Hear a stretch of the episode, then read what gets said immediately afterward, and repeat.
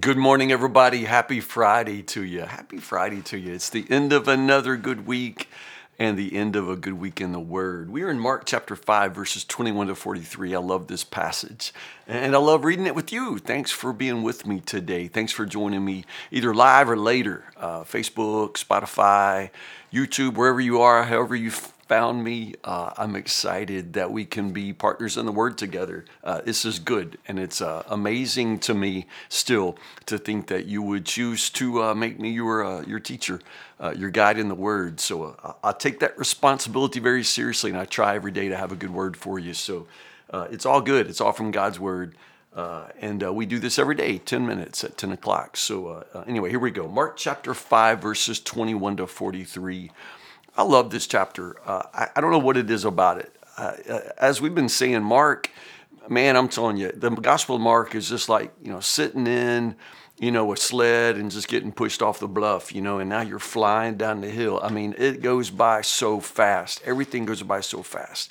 Mark's favorite word is immediately, you know, and immediately Jesus went, and immediately, I mean, everything happens immediately. Everything's happening all at once. And, uh, you know, yesterday we healed a man with 2,000 demons, you know, and oh my goodness, we cross the lake and, you know, get back the other side and, and immediately there's a crowd and all of a sudden here's Jairus, you know, and then this lady, you know, bleeding. And I mean, it's just like, what? I mean, this is the Gospel of Mark and I love it because it feels like my life. It really does feel like my life, especially this chapter. Um, I don't know how it happened for you or how old you were when the illusion that you were in control of your life is shattered. You know, when we're kids, uh, many of us, uh, we sort of uh, are blessed to live with this privilege and this um, freedom to imagine that that we're in control of everything. You know, uh, and I guess life sort of fosters that illusion at first, you know, because everything's predictable and I'm going to finish middle school and go to high school. I'm going to turn 16 and get my driver's license. I'm going to graduate college, graduate high school, you know, and go to college. And then I'm going to find a girl and I'm going to get married. And, and it just sort of falls right along like dominoes that we stack up for ourselves. And, and for the longest time, it feels like we're in control. And if something happens and that illusion is shattered, and for a lot of us, that first recognition that you are not in control is, is a very, very whew, uh, bewildering and uh, devastating kind of realization. You know, whether it's you know that moment when you realize that you you you can't control your own body, that that you are as likely to get sick or cancer as anybody else, you know, or you get married and you you decide, man, let's just have a baby, and then you realize you can't have babies, you know, I mean, you always thought you could, right? On the playground, they'd say, you know, Tim and Casey sitting in a tree, K I S S I N G. First comes love, second comes marriage, then comes, you know, Tim and a baby carriage. I, mean, you know, we just, we sang that little song, you know, first comes love, then comes marriage, and you just assume that's how it's going to happen until it doesn't happen. Then you're like, what, you know? And Mark chapter 5 is, is, has, is, is, is peopled with individuals like that you know, Jairus, who is the father who realizes now that he can't protect his daughter from sickness or death. You know, like as a father, what good are you if you can't protect your children? And if you can't protect her from, from the worst things, you know, sickness and death, then what kind of father are you? You know, Jairus is a devastated and panicked father because his little girl is dying at home and he can't do anything about it. You know what I'm saying? Or this woman who is bleeding. I don't know how it started. You know, in uh, in, in Jewish communities in Jesus' day, they called women like this. Uh, I think the word is zava. Zava. She is a zava, uh, which just means she bleeds. You know, now, I don't know a whole lot about women and bleeding, uh, but I know they do, and I know that it's not, you know, necessarily, you know, uh, always, you know, by the book.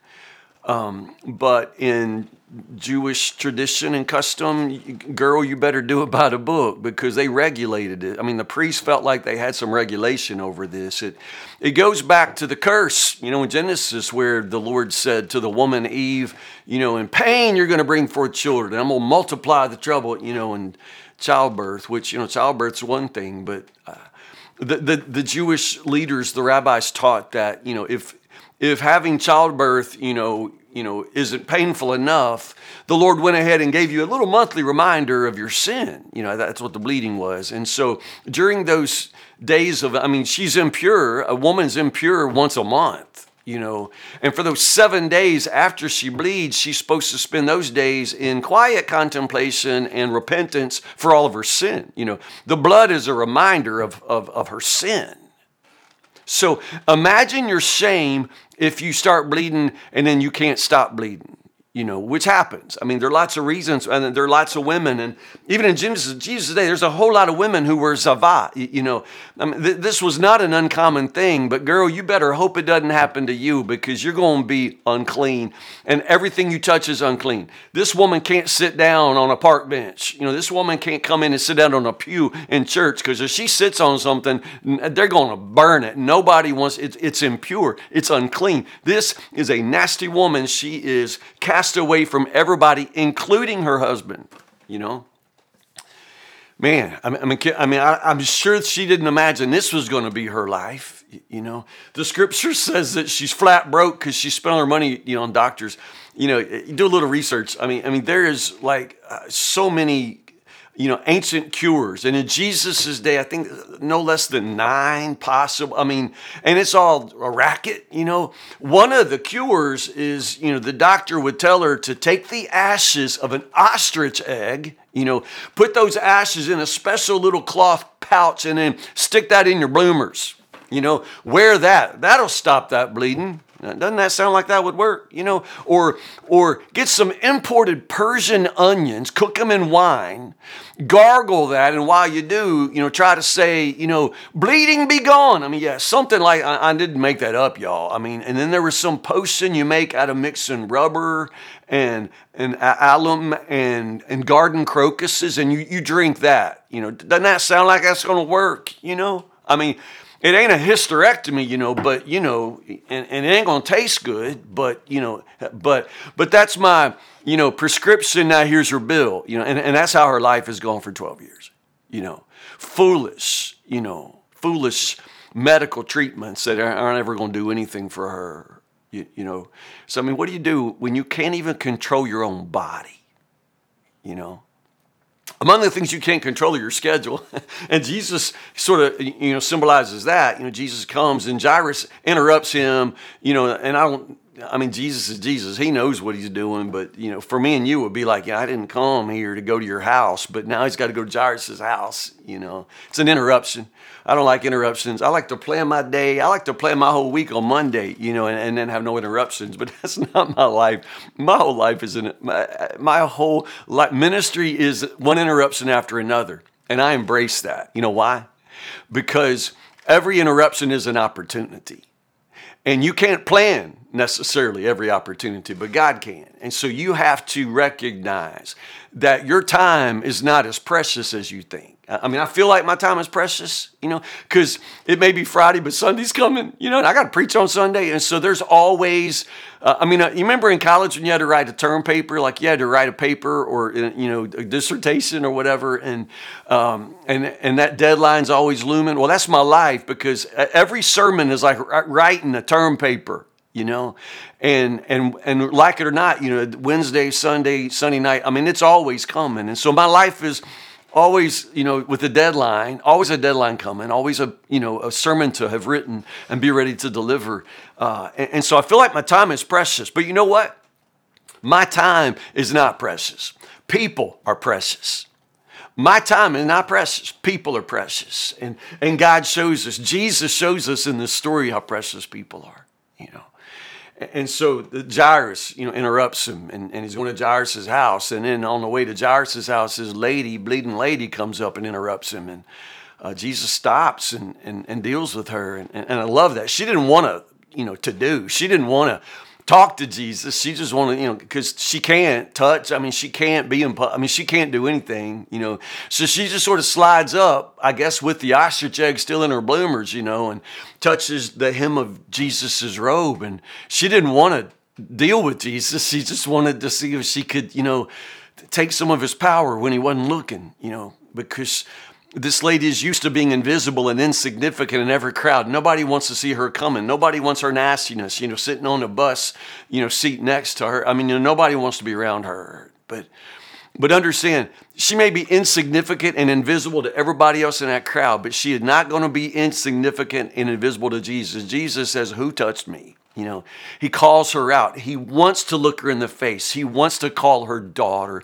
He wants to have a personal saving relationship with her, and not just her. He wants a saving personal relationship with every one of us.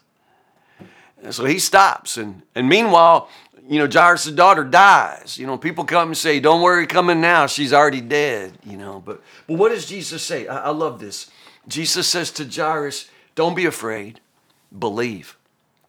I think the Hebrew there, I mean, the Greek is uh, don't, don't be afraid. Fear not, only believe. Fear not, only believe. You know. Um, so what do you do when you feel like you lost control? You know, when the illusion of being in control of your life is gone. You know, you're not in control of your marriage, you're not in control of your kids, you're not in control of your church, you're not in control of anything. What do you do then? Well, fear not, only believe.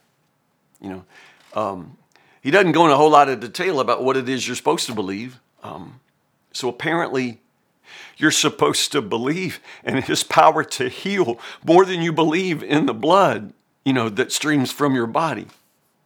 You got to believe in his power more than you believe in the doctor's, you know, ignorance and ineptness, you know. You got to believe in Jesus' power to protect your daughter and bring your daughter back more than you believe in the crowd that just gathered for her funeral. You know, you got to believe in Jesus, enough to go to Jesus, run to Jesus, and just ask for what you need, you know. Um, understand, coming to Jesus, pr- prayer, that's not necessarily a way of regaining control. It doesn't mean you're going to get everything you ask for, but but you got to learn how to not be afraid, you know. It is sometimes like being pushed off a cliff, you know, and um, and fall and um, only to realize that you will always be caught, you know, in, in, in his strong, you know, loving arms. Um, uh, fear not, only believe. That, that's the word today. Uh, for all of us who sometimes feel like we've lost control, you know what? You never were in control, and you never will be in control. Uh, so fear not, only believe. Isn't that good? Pick up right here, Monday morning, chapter 6. We're going to chapter 6, uh, verses 1 to, uh, let's do it's a long chapter. Let's go chapter 6, 1 to 29. How's that? Mark chapter 6, verses 1 to 29. I will see you Monday morning, 10 o'clock for 10 with Tim. If I if I don't see this weekend, uh, Sunday morning, 8, 9, 30, 11 here at Woodburn Baptist Church. I'm preaching uh, a sermon on Sunday in my series called The Children of Israel. We're talking about Israel, what it means that they're God's chosen people, uh, what it means for them in the past, the present, and the future. And I want to talk about on Sunday, it's, it's a sermon called In Every Generation, how it is that all through history, everything seems to change, but the only thing that never changes in all of history is the world's hatred for the Jews. Why is it that of all people, in all times, in all places, the Jews are always the target of special hatred? We'll talk about that on Sunday morning, okay? At 8, 9, 30, 11 at Woodburn Baptist Church. If I don't see you then, Monday morning, 10 o'clock for 10 with Tim. I love you all so much. Have a great Friday. Have a good weekend.